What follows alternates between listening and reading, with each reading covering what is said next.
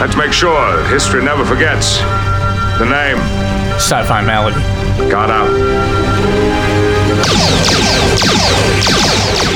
So, Rage, I hear you have a birthday this month. Yeah, how'd you find that out? Yeah, Scott told me. Ah, well, I guess he was being nice. Yeah. So, uh, thought about what you wanted? Yeah, but I'm not gonna lie, it's kind of weird. Mm, really? Do tell. Well, it's uh, you know, watching these monster movies, I'm thinking I want to get in a costume and go trash somebody's really nicely built model city, and heck, maybe even get someone else to get in a suit and I'll fight him. Okay. Well, um, you know, I don't think I can help you with that, but uh, how about we uh, give you the second best thing? All right, sure, I'll try for that. Sci fi malady, symptom number 241 War of the Gargantuas. Wow. Welcome back, sickies, to continuing in Monster Mayhem, and wow is right. I mean, this, I think this might actually be our best movie this month. I don't know. What do you think, Ethan? Certainly the best looking one. I'll give you that. Yeah, yeah. And this one is a really, um, it's a lesser known Toho monster flick. I can't even say if it's part of the I, guess you would say Godzilla cinematic universe. I, I think this is his own thing. Um, but nonetheless, I'm here, joined here again with Ethan, and we're going to go over one of personally my favorite monster film, kaiju films ever. War of the Gargantuans, a 1966 film by Toho. And the plot, I, guess I'll just dive on in so we could get into the fun facts and get into the good stuff because, you know, Ethan, you. You texted me while you were watching this that we have to call our Frankenstein expert. Yeah. And you know, in fact, let me, Sickies, let me pull up the exact quote here because it's worth mentioning. Uh, oh boy, you know what caliber of sci fi you're going to get anytime someone picks up the phone and asks to speak with the Frankenstein expert. yeah, I was definitely feeling that in that moment. Um, but yeah, we can get into it more as we pull out our rips and picks. But yeah, there was definitely a very strong reaction in the first 10 minutes of the film. Yeah. Well, the first thing, you know, let me let me st- take a step back. Um, the first actual, I guess you could say, fun fact and plot is going to go to the fact that this is actually a sequel to a film. Uh, some of it's some of them are called Frankenstein versus Baragon. Others are Frankenstein versus the World or Conquers the World. Excuse me. And when I the first time I heard of this film, War of the Gargantuans, it was off of Cinemassacre's Monster Madness. And I saw that, I said, I gotta see this movie. So I went and I borrowed the movie from the library, saw it, and then said, Whoa, this is a part two? Well, I gotta watch the first one. So I borrowed that movie. Frankenstein Conquers the World. At the end of World War II, the Germans, who are losing, send Frankenstein's still beating heart to the Japanese. I don't know why, they just did. and the Japanese event just kind of stash it away, I guess, because, you know, they got bigger fish to fry, and then the war ends, and eventually some scientists pick it up and they make a Frankenstein's monster. And monster it is. It gets bigger, bigger, bigger. And oh boy, does this monster look bad, by the way. It looks like a psychotic Neanderthal that keeps needing to eat. Whenever he gets hungry, he just points at his mouth and he gets bigger, bigger, bigger, and eventually uh, they have to like this monster shows up in Mount Fuji named Baragon that's trying to uh, kill everything, and Frankenstein's been raised by man, so he's a good guy, and so he heads out to fight Baragon. Wins, but somehow I forget exactly how, but they Baragon and Frankenstein die in the process he's killed. And then War of the Gargantuan picks up where as just as a prequel, a uh, different scientist by the name of oh boy, uh, Russ Tamblyn was the name of the character or the Doc- actor. Dr. Paul Stewart. Dr. Paul Stewart, thank you. he uh, he takes some cells from the first Frankenstein, makes a new one, and then he and his assistant, uh, what is it, Kimiko? Kimiko? Uh, uh, Akemi. Akemi. Yeah. They make f- this monster, and uh, but they treat him nice, and he's a good guy, and he only helps people. But then he gets too big for their britches, and he runs off to live in the mountains. Apparently, though, one of his cells, or a a piece of him, gets stuck near us the coast and washes into the sea, which grows and evolves into a green version of the Frankenstein monster. And that's where the movie picks up. You, there's an ocean liner, and it gets attacked by a giant octopus. Why? Octo- because because the octopus is then uh, attacked by. Well, I'm gonna bury the lead here. The two monsters are later named by. Um, there's Sanda and Gyra, and um, I think Gyra was the the the good one, right? Yeah. And Sanda's the bad one. Sanda, the green one, is the sea one, the water one. And he busts, he destroys this ship, which is fun because when you look at it, you could tell the actors in a hot in a bathtub pushing this toy boat into the ground, but it won't go. He's trying to sink it, but it won't go. But you Yeah. just get this vibe like I don't know if you ever saw Pee Wee's Big Adventure. Oh yeah. Remember that big bathtub scene where Francis is playing with all his boats? Yes. It looked exactly like it reminded me of that. Yeah. I also had the same sense of like when a person is trying to get up on a float, you know, in the pool, but they can't quite make it happen. They can't get position. Yeah, that's that's the impression I had going there. yeah, yeah, right. So, um, the, the boat sinks, and then uh, some of the sailors manage to get away. They or they try. They only got to swim like hundred yards, but uh, Sanda eats them, except for one of them. One of them gets away, and then um, what winds up happening is um, they uh, you know he goes and he's he's going sanda's going on he's attacking cities he's attacking tokyo and eventually they manage to use a um what is it the mare's laser is it called it's an electrical laser called the uh, It's a- Yeah, A it's, a maser. big, big honking laser. yeah that shoots it looks a Couple like of 'em, electricity. actually. yeah. Yeah. now they show those in other godzilla films but They they, never work they, They never do, work yeah. this is the only movie where it worked hmm And so Sanda runs and runs away and gets rescued by his brother, Gyra. Yeah. The problem is, uh, by this point, the doc and his assistant are in the mountains, looking around, and you know the girl, of course, falls off a cliff and is rescued by Gyra, but he breaks his leg in the process He comes out of nowhere and rescues her from a falling from a falling off a cliff. And he heads back to Sanda and sees that Sanda ate people. Hmm And that was no bueno because then he literally picks up a tree, rips it off the mountain, and beats him with it. They get into a big fight. Sanda runs away, goes to Tokyo. Gyra follows him. It's a monster bash in Tokyo, throwing each other through buildings, picking up boats and smashing them on each other. And eventually, they make, because they're getting shot by the maser, they go out into the sea where they just start getting bombed until a volcano shows up and kills them both. And volcano blows up, killing them both.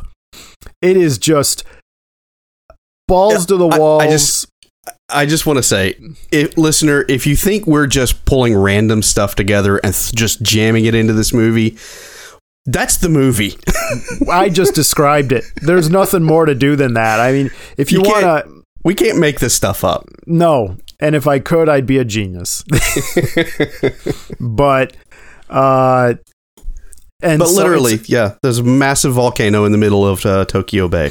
and I guess it goes off because they're bombing the monsters, and the volcano just Did you? Is that the impression you got? Because I I, thought it was just it was time, and you know, here we're gonna have a volcano now. I, you know, I don't know. I was trying to justify it because I'm like, okay, they're dropping bombs, and then a volcano just shows up. Yeah. What? Yeah. I mean, like, is there a reason for any of this? But anyway.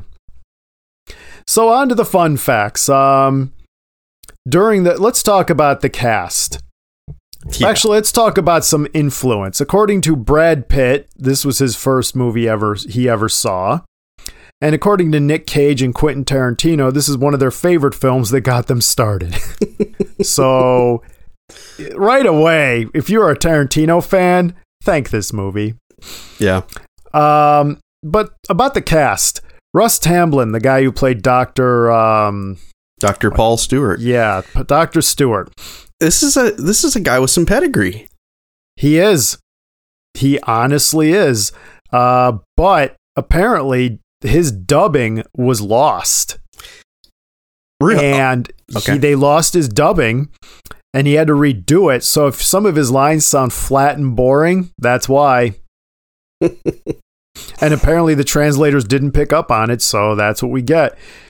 And in fact, he hated playing in this role. He thought it was horrible. he changed the script sometimes, du- improv lines. His interpreters were just going nuts, ripping their hair out, having to deal with him. I do Um, remember. Yeah, I read something about uh because this is a this is directed by Ishiro Honda, right? Right, it he is. did a lot of the Godzilla films prior, but Mhm. he I, I read something that he hated working with this American actor. Yes. And now, allegedly, later on, Tamblyn admitted that he warmed up to the movie, but on set, he was a nightmare. Uh, he was a, uh, in fact, um, American producer Henry G. Saperstein said that Tamblyn was a prima donna pain in the, you know, Mm. followed, you know where we're going. Yep. So, uh, yeah, that's the, but on the good side, let's get to, um, a good part of the cast uh, Haruo, uh, Haruo Nakajima, the man who was in the um, Gyra costume. I'm sorry, Gyra's the evil gargantuan. Excuse me, Mm, okay. but he uh, he played Godzilla f- 11 out of the original 15 times, and he said this was his favorite character to play because the costume gave him flexibility. He could run for one, Mhm. and his eyes were visible through the mask, so he could try to emote better. So, yeah, and that that definitely came through on camera. hmm uh, the uh, also for cast the singer, the banana wearing singer who uh, gets stuck in my throat. You know, uh, Kip was- Hamilton. Kip Hamilton, Sister Love, Carol Burnett. Yeah, so, good job, Kip. You So got there's- eaten. there's your top billing there. There, here you go. Um, the volcano at the end that kills Sanda and Gyra was supposed to also level Tokyo to destroy the remaining cells that they keep mentioning throughout. What are they about all the cells of wherever they step? Uh, I guess they just never really addressed that issue. I guess not. I, and I guess they just decided not to go for resurrection of the gargantuas, which probably was a good idea. Hmm. The octopus in question, which Ethan, you properly asked why, yeah. uh, that was supposed to be used in a alternate ending for the first film. Uh, Frankenstein conquers the world, which he doesn't even conquer the world, so I don't know why they called it that. But for some reason, that octopus was supposed to be in that movie, never did, and they were like, "Well, we paid for this, gall darn it, we're using it." and they just decided, "Well, here's a good spot." I I guess. So there you go. Um, the Maser cannons uh, stands for microwave amplification by stimulated emission of radiation. you know, there you go. Um, let's see. Um, oh yeah, by the way, about Kip Hamilton. The, This was her last film. So Yeah, I saw we- lost her. Uh, I, I read, I believe, to breast cancer in the early '80s. So Yep. yeah, So gone too soon. Yep, but she never got anywhere after 1966. Too bad. So I guess the guess her career got stuck in her. Well, throat, too. except she she did marry a nice Hollywood lawyer, so I'm sure she she she enjoyed uh, the last decade or so out of the uh, uh, out from in front of the camera. sure, sure. Now, why go into acting when you get just live off the fat of that land. So yeah.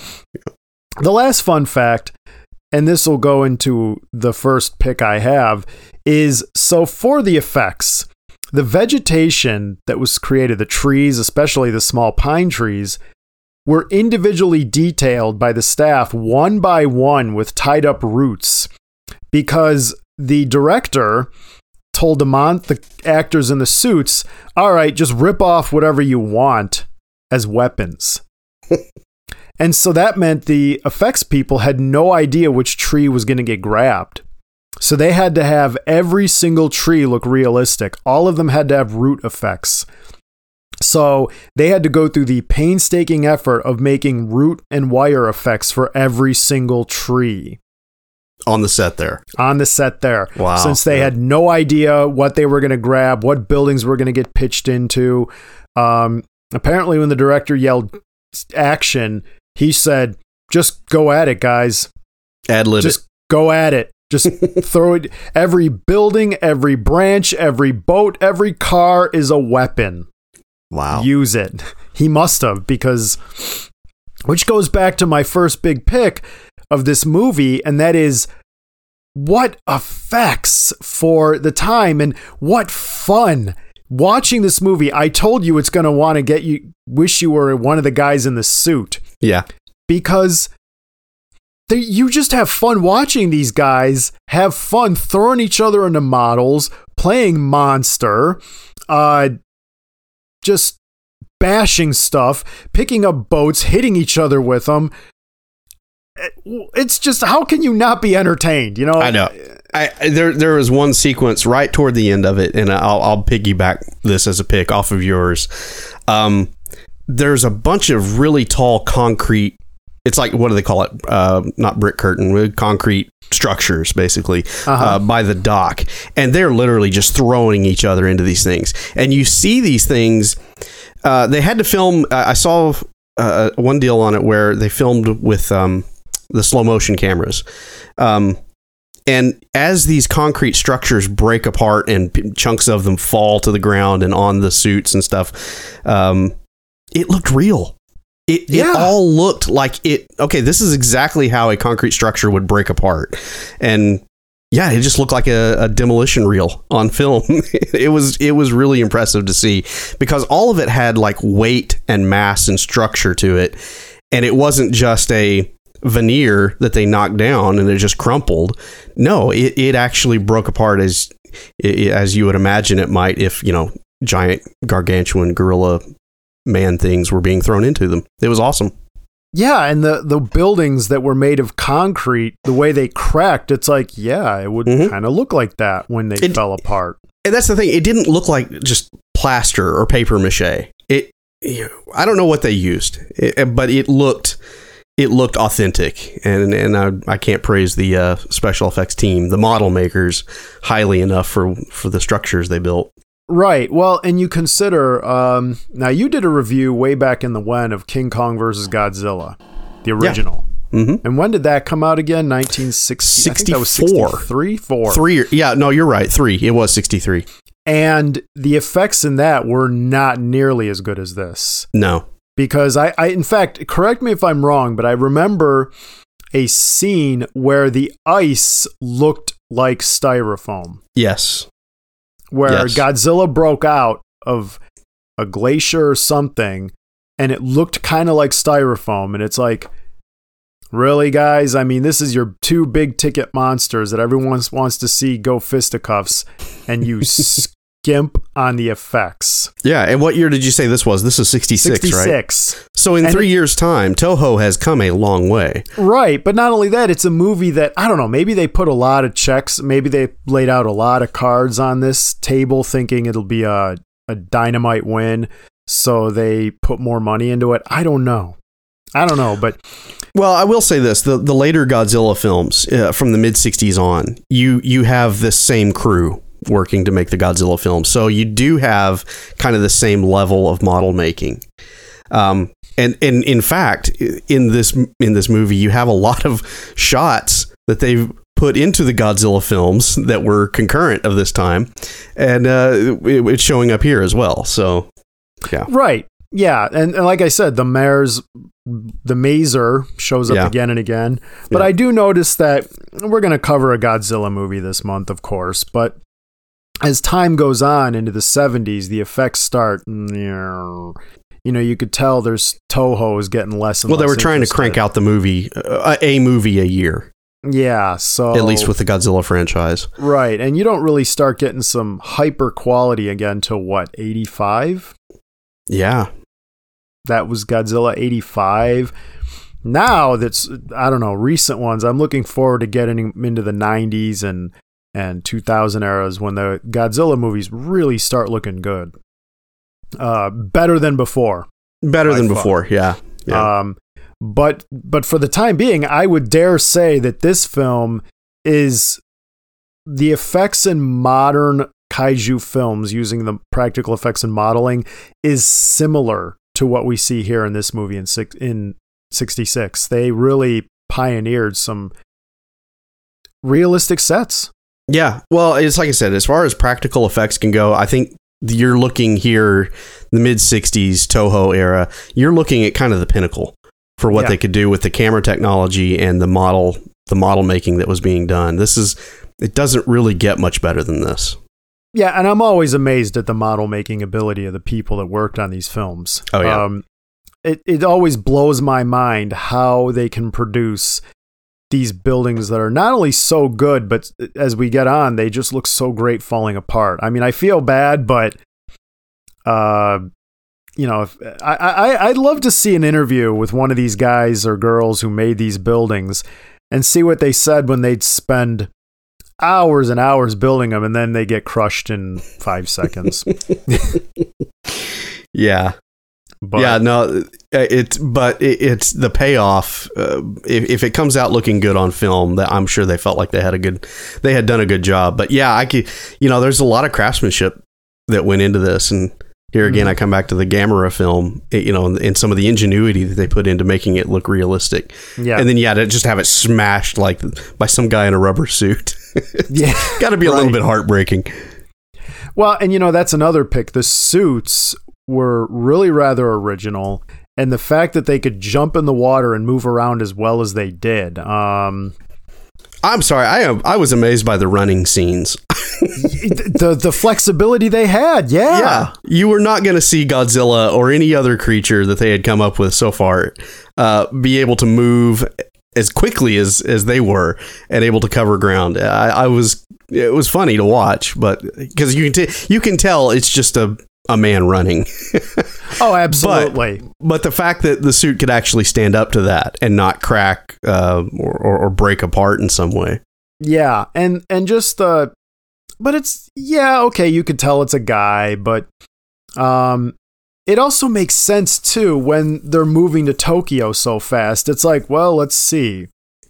If they're that tall and they're running, yeah, you're going to cover a lot of ground in a short amount of time. Mm-hmm. I mean, true. Yeah. it's like considering uh, an ant to an ant going from my house to say, I don't know, the giant eagle kind of near me. Or the other supermarket, Marc's, we, they're, they're a local chain. Uh, that'd be like hours and hours, man. Whereas for me, it's a 15, 20 minute walk. Yeah. so it's entirely conceivable that when they're saying, "Oh, he's running from Mount Fuji to Tokyo," well, I mean, yeah, he's Yeah. can cover a lot of ground. So that was a nice touch. Um, I, I've got a I've got another pick mhm. Um, and I actually have a question that goes along with it. Uh, right. We actually get a flashback in this movie we as do. they kind of set up the Frankenstein creature.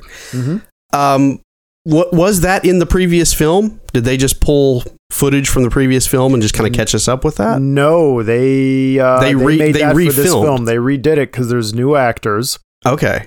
and Okay. the Frankenstein, if you go ahead and Google that just on your own, the Frankenstein from the first movie, it was a guy in um he wasn't in his suit. It was makeup effects. They had him in some kind of I don't know, leotard or whatever. I don't know. but And but they put a wig on him and made him look highbrowed, and it was makeup. It wasn't, um, it wasn't a suit. So, uh, that scene where they show the backtracking that that was made for the show, made for this film, which says that they probably put a kid in that suit. I don't know. Hmm. So, Well, I, I just I bring it up because as far as exposition goes, that's the way to do a flashback scene. I actually really appreciated that because I've not watched any of these films in this franchise, if you want to call it that, air uh, quotes. it's two movies, so why not? yeah, yeah. So, uh, not knowing the previous story, seeing this flashback and and knowing exactly w- where this creature comes from, um, yeah, I appreciated that. It was done really well. Now that said, uh, Akemi has several lines in that flashback scene that I thought, well, it's a good thing Michael Scott wasn't watching that because he would get through it without saying that's what she said. Oh my gosh, yeah. But yeah, but I'll I'll, I'll count that as a pick though. Yeah, yeah. You know, I guess if you want to call a rip some of the dialogue, but some of the bad dialogue is part of the charm. It's as pick, much of a pick as it is a rip. Yeah, I would agree with that. Other than, like I said, that when I contacted you, because that that is definitely a rip. Um, such and such university. Yes, the Frankenstein The expert. Frankenstein expert. But at the same and I- time, And can you hear the lady on the other end? Oh, I know exactly who he's talking about. I'll put you right through, sir. yeah. Can you at the same time though, if these things were real, that's what you would say. If you're you're an, uh, uh, a general of some kind and you don't know the science, and you just know well they called him Frankenstein. So, but there's got to be a hint of disdain, like call the I don't know Frankenstein expert, whatever, man. Just call him. yeah, yeah. So, um, there's also the scene they, they, they always there's always in these movies, and I guess Godzilla set that precedent where they have to uh, make a reference to the war because uh, you know they're up in the mountains and there's all those young people walking around singing, which that's a thing I didn't know happened back then. But and they're singing and they're rowing, rowing around and they're like, oh, they're so happy despite everything going on. Oh, that's the way of young people. It was the same way in Paris when the Germans invaded. It's like, is this? I mean, Yeah. uh, well, I guess you can't make one of these movies without having a war reference. So, Yeah, okay. thanks. Thanks, Doctor Stewart. You really brought the the scene down right Yeah, there. yeah. That that's a rip because it's like, is there a purpose to any of this? I mean, Yeah. thankfully it's short.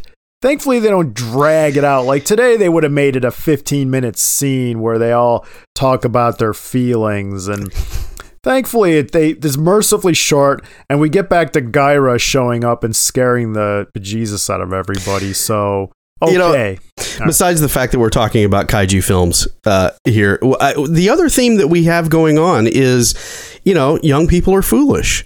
But at least this film doesn't uh, beat on that that drum as hard as some of the, the other two films that we've considered this month already. yeah. Yeah, oh yeah, with the kids. Ugh. Yeah, They weren't annoying. They just had their moment and then they got eaten. yeah, They had the good sense to get eaten. yeah. I don't know if we would have picked that as a as a rip or not too. But did they really were they deserving of death? I mean, they were just Well- singing in the forest, is all. it's shock value for Yeah. sure. Yeah. Um I will say okay, this is a rip. There's very few rips for me in this movie based on the fun factor, but when she falls off the cliff cuz the earthquake or whatever a guy were walking around and of course she's just hanging there. It's like wow.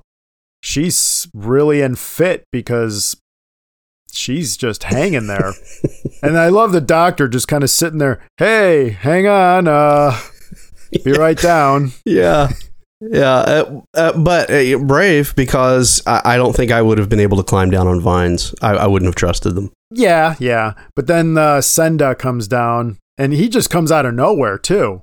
Yeah, He just f- slides down, which reminds me of back in the day as a kid, going into the playing in the woods near the creek and sliding on your butt down a shale, you know, hill or whatever. oh yeah, and just it reminded me of that. Never broke our legs, but you know, which actually that that's a nice. pi- I'm gonna put a pin in that. That's a pick. But and he drops and he catches her right in time because you know, of course she has to be bad at anything physical. But uh, but the pick is that he fights with a broken leg. Senda does because uh they had to kind of equalize it because this Gyra got shot up real bad by the masers and the artillery Mm-hmm. And you could even see they have the the the scar effects. Yeah, he got ripped up pretty good. Yeah, so it'd be a case of well, how is he doing so well against a guy who's tip top? Yeah. Well, well, let's break his leg. Yeah, or at least twist his ankle. Yeah, so that way, you know, he's he can't chase after him as fast, and when they get in a fight, you know, he's he's got a handicap. All right, Th- that's a good touch. I like that. I don't know if it was deliberate, but it worked out. Yep. I, I am. I'm gonna go on this rip here. Uh, let's. Can we talk about the uh, the theory that the doctor comes up with on What's how that? the green monster comes about? Oh, with the the I the mean- cell that just washes into the sea and then Now- turns into I am going to say, I was thinking about it after I had watched the movie, and I'm like, I just can't get behind this at all. But then I was working out in the yard yesterday, and I came across an earthworm, and it dawned on me, you know, it's not too dissimilar from that, except for the fact that they say that skin tissue is swept out into the ocean and then evolved into a second creature. And I'm like, okay, it must have some earthworm gene in it to allow for that to happen. Because that's the only reasonable explanation we're going to come up with here. yeah. But Because- uh, yeah, I, I, I'm going to just pick it as a rip because it felt a little half baked, maybe. Yeah, I mean, well, these movies are half baked to begin with. Oh, sure. By the time you get to the mid '60s, they're just. uh I mean, if you ever watched um, the second Gamera film, Gamera versus Baragon, the monster shoots ice out of its long tongue, and a rainbow flies out of its back, and the rainbow blows stuff up. So as one does. as yes. one, yeah, as as one giant lizard creature does. Luckily, it has the ice tongue because cold is what you know keeps Gamera in check, right? Right, right. So, or uh, I, I don't want to dive too much into this, but I'm gonna have to rip off on rip on Gamera Part Two here. They f- Baragon is in an egg the size of a bowling ball. They find these guys find it, and a guy breaks his arm or something like that. And the doctor's like looking at his arm, going, "Well, let's see, it'll heal up. Let's try the laser treatment." And he points a, well, it just looks like a lamp with a really big red hot light, and it's the laser. And he's pointing it at the broken arm. I'm like, wait, the what treatment? Laser treatment? Has is this a thing, or did you just make that up? Because the guy eventually gets up, leaves, knocks the laser, points it at the bowling ball egg, and that heats it up till it hatches, and that's how Baragon shows up. But uh, that just goes back to the point of when you're making giant monster movies, somewhere in the 60s, they just gave up and said, I don't know, just make up whatever. But at least they come up with the point of the, well, they're walking all over the place, so their cells are all over the place and they're just going to grow into other. But then they didn't take it anywhere because, of course, what are you going to do? How are you going to. Well, you know, it was the 60s, and, you know, once the acid trip is over, yeah. no more ideas. So, Once the monster, once the monster's dead, we're done. There's Yeah, we're done What with are you? What, what are you still sitting there for? yeah, credits roll. Time Yeah. to leave. Uh, I have one, I have one more pick if I could. Go for it.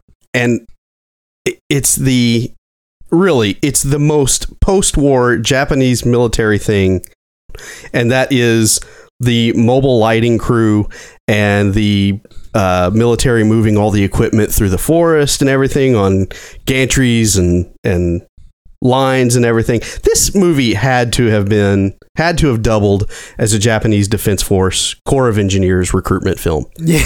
and I I I applaud it for that. It was very interesting and fun to watch. Yeah, well, you know, it that's true. Can you can almost imagine in Japan after the film, you like what you see? Come do it for real. Join the JDF. yeah. Uh, then move some equipment through the forest. And then some kid asks, "Are we gonna fight a gargantuan?" Uh, a gargantuan task of moving equipment through unpassable terrain. Yeah, Yep. but Yep. no, that was a good one, and um, that you know that that would be the only rip for me is that the the JDF vehicles clearly look like toys. I, I mean, I know they Yeah. all do, but you know when you zoom the camera in too much, it's clear, especially when part of the vehicles are jeeps with drivers shooting Yeah. cannons. It's like wow, an artillery piece on a jeep. Someone was just saying, "Wouldn't it be cool if?" Yeah. and Yep. uh yeah it, so that that was a, a rip for me because There was one scene that I distinctly remember from one of the Godzilla movies, um, and that is actual uh, actual military uh, members driving jeeps through the forest uh, around a, a long turn.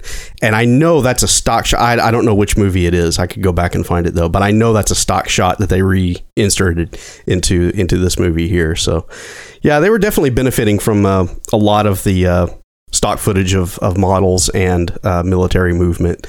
And you know, it's it's cool. It, it is it is of its time, and it, it like you said earlier, it adds to the charm of the film.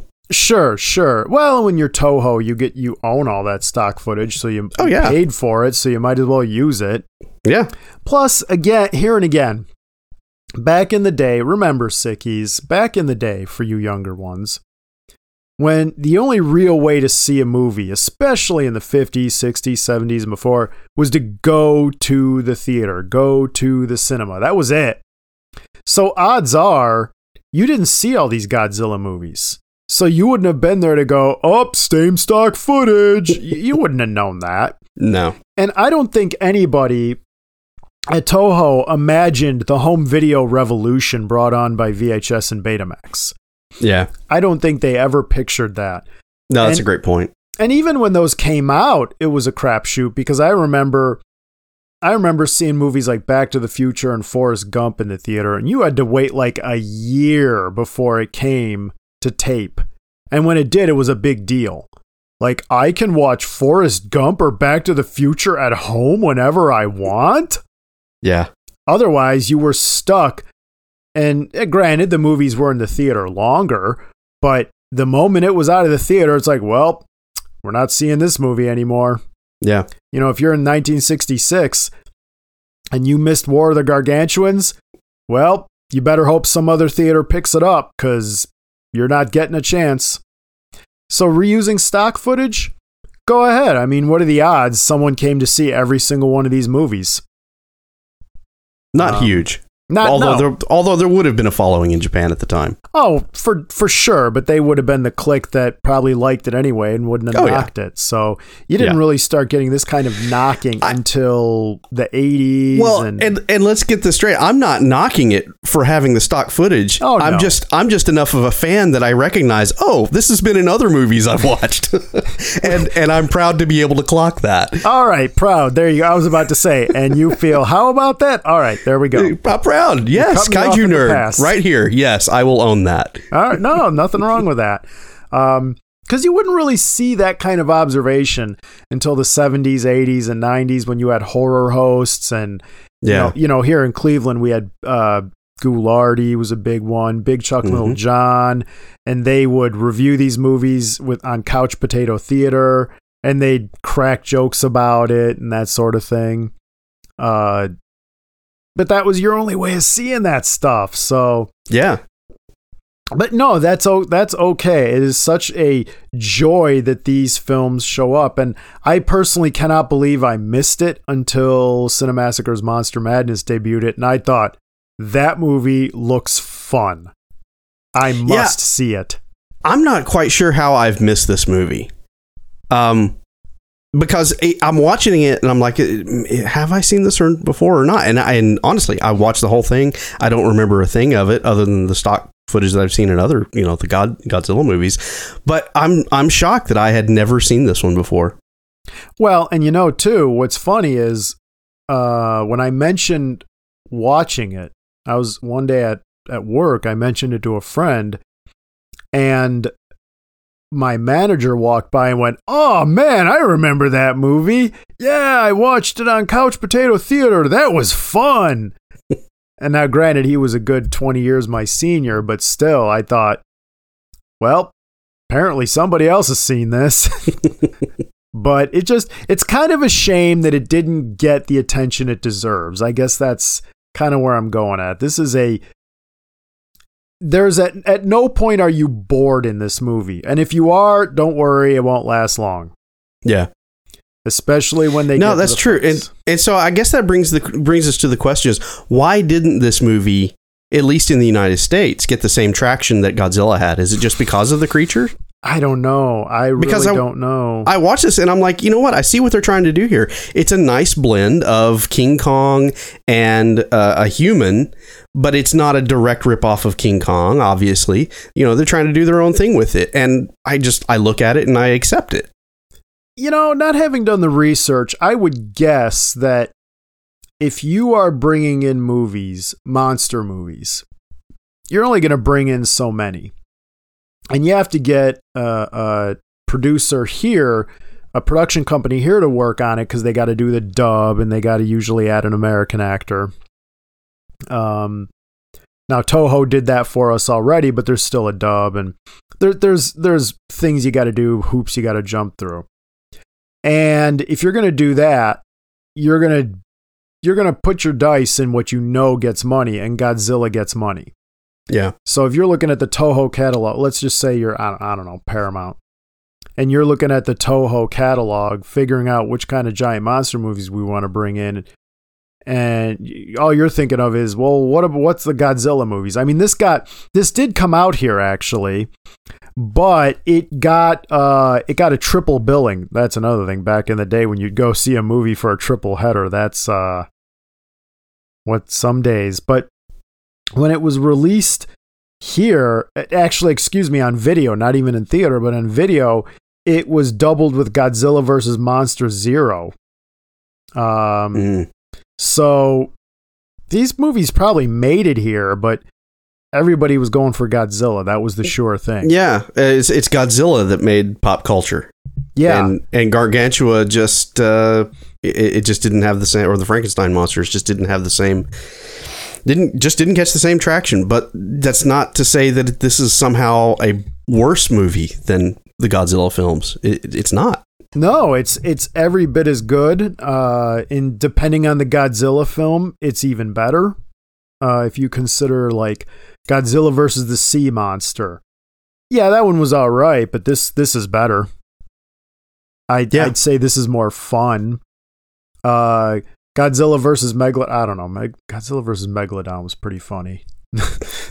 Just seeing him do flying missile kicks on his tail while a giant robot holds the monster. You know, and then at the end, he and the monster shake hands. yeah. All right, I take it back. I take it back. That movie's great. yeah. Um, Agreed. But uh, you know, there's some other movies out there that just don't have the the fun factor that this does, and yeah, I guess it's just because of Godzilla, the name. You know, it doesn't have the right name or the cast or whatever, and Well, you know, you you look around. There's a lot more out there than just Godzilla in the MonsterVerse, and a few of them, you know, Mothra, Rodan. You know, you you've, you've got a few others that you immediately can name alongside Godzilla, but there's a whole host of others, even more than I'm coming to find out that just you know they didn't strike it big, at least not in our market, uh, to where they just became household names. Well, and Rodan and Mothra didn't really. the bo- Well, Rodan came out in the late 50s, but Mothra was 61, Mm-hmm. and neither of those struck it big until they got into a fight with Godzilla. Yep. Until they got paired up. Yep. So, and then you had, uh, well, you know, funny thing, we're going to be next week doing uh, King Ghidorah, and that was um, that was Rodan and Mothra make an appearance, but they're uh, tag teaming. Mm-hmm. because Ghidorah is just that much of a threat. Ghidorah. Yep. And uh, that was just yeah, it wasn't until things like that that Rodan and Mothra people cared. Because Mothra, come on, a giant moth. How scary is that? Uh, right, right. I mean, it's, it's Rodan. What's his power? He flies sub zero, subsonic, and the wind of his wings blows stuff away. I mean, well, it's just it's, he's a giant pterodactyl. That's the yeah, cool factor. that goes fast. yeah, yeah. That's that's the end of it, and then and then you got Godzilla, a T Rex that smashes things with its tail and breathes atomic fire. Uh, yeah, I'll take that. there you go. There you go. I'll take There's that. the winner. Well, maybe that's the other thing with the gargantuans. Is two guys in a suit that are just throwing each other through model buildings. That's if Yeah. You're, if you're looking for the cool factor of well, what does he shoot? Does he have laser eyes or fire breath or what? No, they're just big guys throwing each other through buildings. You know, you know, as we're discussing this, I think I might have a solution um, to why these two uh, just don't have the same wow factor that the that Godzilla has. But we can get into that as we as we finish our thoughts here. Well, why don't you go ahead and do that because I pretty Okay. much listed all my uh, cheers and jeers, so uh, Okay. rips and picks. Well, so before I'm we rate saying- it, what do you got? I I I'm sitting here thinking about it and listening to uh, go through this, and there's something that you have talked about frequently, and that's how modern films just don't have the same impact because mainly we want to go through our feelings, right? Right. And uh, that's that's the thing we want to, to to feature. Well, we're talking about movies that came out at a time where Godzilla was not complicated. Godzilla did one thing. He he was smashing buildings. you know, Yeah. there was there was nothing more complicated than he was just a big monster on the scene.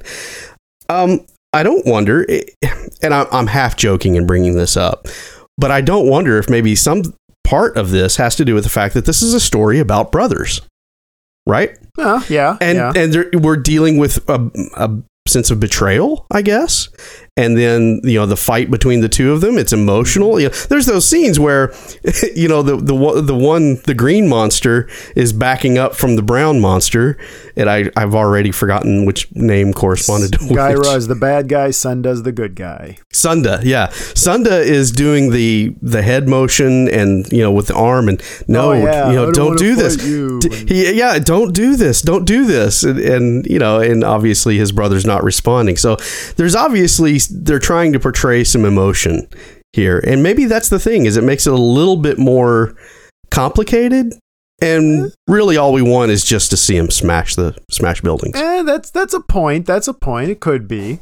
I would say at the very least, you know, if that was the thing, if that was the reason, boy, those those people of 66 had no idea how far that was going to go because when you go to modern day I can't speak for Japanese kaiju, but you know, when they did Godzilla here, wow. Just the, Oh. let's all just talk about how the people feel. I Yeah. don't care how the people feel. I just want to see Godzilla. I, yeah, you got to show the people. You're right, but you know the way they Well- kept having the nurse, like you know, and we're invested in the nurse. What? No, I'm not. I couldn't care less about her. Yeah, and even Guillermo del Toro, who who did the uh, Pacific Rim movies, he tried to go back to his roots and make a true kaiju film. Mm-hmm. But even that movie is dripping with way too much hurt feelings, jealousy, emotion, Yeah. and it bogs the movie down. and really, all we want is giant Jaegers beating up on kaiju. That's Yeah, really what we paid I, to see. I just want to see giant robots and monsters fighting. I mean, really, when you make a movie like that, you have to know, all right, this is what people are turning out for. yeah, It's the same way that people turning out to a tailgate party, they're turning out to have barbecue, brats, beer, whatever, go see a game. That's what they want. That's what they're there for. They're not there to have direct scientific, philosophical, political discourse over tofu sandwiches and then go watch uh, a ballet with a little bit of football in the halftime show. All right. right. That is. The, and and I know the whole thing about let's uh, reverse expectations, but you know that bites you in the long run. So Yeah. Know you- your audience. Yeah, when you when you're saying we're making a giant monster movie that's fighting robots, then go all in. Yeah. Go all in. Make that movie. And they did that with this movie. They said, well, we're going to have two giant monsters fighting each other and smashing up a city. All right, they went in on it. Yeah, they eased it back a couple times, and that, that all right, but it never slowed the movie down. It, it kept the the fun factor was there. Um, you either laughed or you thought, man, I wish I were a guy in a suit, or wow, look at those buildings. Wow, he's picking up a boat and smashing them with it. That's what I would do. Um, you know, when he's trying to knock the boat down at the beginning and it looked like someone trying to push their toy boat or climb on a float, however you want to look at it. Yeah. And uh, an octopus that comes out of nowhere and disappears, and we're done with it now. We don't need it. I mean, uh, I you know what? Just for the fun factor, I'm going to give this thing a 10 out of 10. I don't. a 10 we're going to call it uh, 10 monster cells out of 10 monster cells because for me, a movie like this is all about the fun factor. Godzilla, the original one, had a meaning to it, and it was stirring. But by the time you get to the 60s, we're not about the meaning anymore. We're not about the warning. I want to see Godzilla smash some stuff and kill a monster. Yeah. And, and I want to see Gamera do the same, and I want to see the Gargantuas do the same. And I got it in spades. They just, like I said, if I had been the director, I wouldn't have done anything different. I would have said, all right, when I call action, just rip whatever you want, pick up whatever you want. The the set is your weapon. You know, two men enter, one man leaves, gentlemen. Yeah. That's that's a that's a bold rating, sir. I I I know. I think I'm I'm it, I'm probably uh, riding high on this, but I'm still gonna. I'm, I'll stick with my guns. Well, okay, let me follow you up with a little bit of a of a background. So, when I was a kid, I had a four by eight uh, plywood train layout set, right? Right? We had one And of it- them. Yeah, and I, I you know, would slide it under the bed, and I would pull it out and just have it on the floor there. And so, obviously, with it being ground level, I had to play Godzilla a time or two on my on my train layout, Right. and that's that's what the household I grew up in. That's what I grew up with. So, watching this film. Uh, man, just brings back all of that the the smashing buildings and the little models and the picking them up and throwing them into houses and stuff. I mean, all of that is what as kids we grew up wishing we could do more of, right? Yep, right. and so right. this this movie definitely scratches uh, a nostalgia or, or the child in me. I guess I don't know what it is, but yeah, it it definitely uh, strikes that chord pretty hard. Um, it's a very dramatic, fiery end for our brothers. And it was as if the writers were saying, okay, we can't kill them, so Earth will. yeah, so- yeah. Well, I told you the original script. The lava was supposed to consume Tokyo and ki- kill all the cells, which I guess was going to be the death of that. Yeah, that their line then. But um but yeah, so I mean this movie like you said, they went all in. It does it and it does it big. And it's actually now that we have these these criterion collections um and, and I'm pretty sure that's what we got here. Uh, you know, we watched it online. Uh, very good looking, very good looking transfers. There's not a lot of noise or or or you know, I don't know how else to describe it. Where it's out of focus. Yeah, Uh, everything's yeah. very sharp, and it's it's just it's good to have uh, a good uh, transfer. Um, that, that we were able to watch here, and so I, I thoroughly enjoyed it. I'm giving it eight out of ten cells, just because I'm calibrating it against what I saw with Gorgo and with Gamera uh, for this month. So I'm, I'm this will be the highest rated one we've had so far Oh wow. Okay. for me, anyway. Well, you know what? I I I would agree with you. This is some say save the best for last, but oh well. Here we are. um I guess I just wanted to save King of the Monsters for last. So speaking of which, that's going to be um that'll be next week is Godzilla and King Ghidorah. So we got a double G there. Thank you for that suggestion, Ethan. Uh we'll be closing out the month with that. Also, uh, if you are tuning in to other programs in Raving Lunatic Media, uh, we had Case of the Chills drop just recently. Layla did um, the Jersey Devil. Still waiting on my haunted elevator, but the Jersey Devil's good. In fact, I learned a couple things I didn't know about that, honestly. Uh, we had ZTF drop this month, the latest episode, and uh, yours truly is in it, along with a few other people. So should tune in for that. We'll be getting another Casatorium before too long. And if you're wondering whatever happened to Thomas and Scott, well, remember how we started the, the intro this month? Thomas got a house, Scott got a baby, and they needed to sit this one out. So we brought in our kaiju dork, Ethan. because at the end of the day, uh, I, I, they're not really kaiju dorks as much as Ethan and I are. So That's all and it's right. been great holding the seat down, keeping it warm for Oh him. my gosh, it, it's been a blast having you. Which, however, look out because uh, Thomas and I are going to be doing a supplemental about the Halo TV show. Which Ooh. that I'll be honest with you, that's probably going to be a rip fest because Thomas is not enjoying it. um, Thomas is really big on his Halo, and that's not measuring up, I guess. So, spoiler alert. Spoiler alert, In front of that, but- huh? Well, I mean, come on. Did you really think we were gonna, you know? If, anyway. if I if I had to guess, that would have been it. So yeah, that that he wasn't he wasn't thrilled. yeah.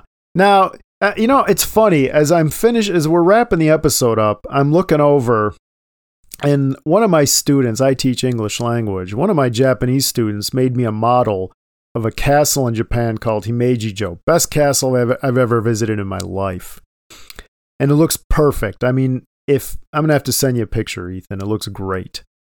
And now that I'm looking at it, I'm picturing. Well, how about I smash it? How about I step on it?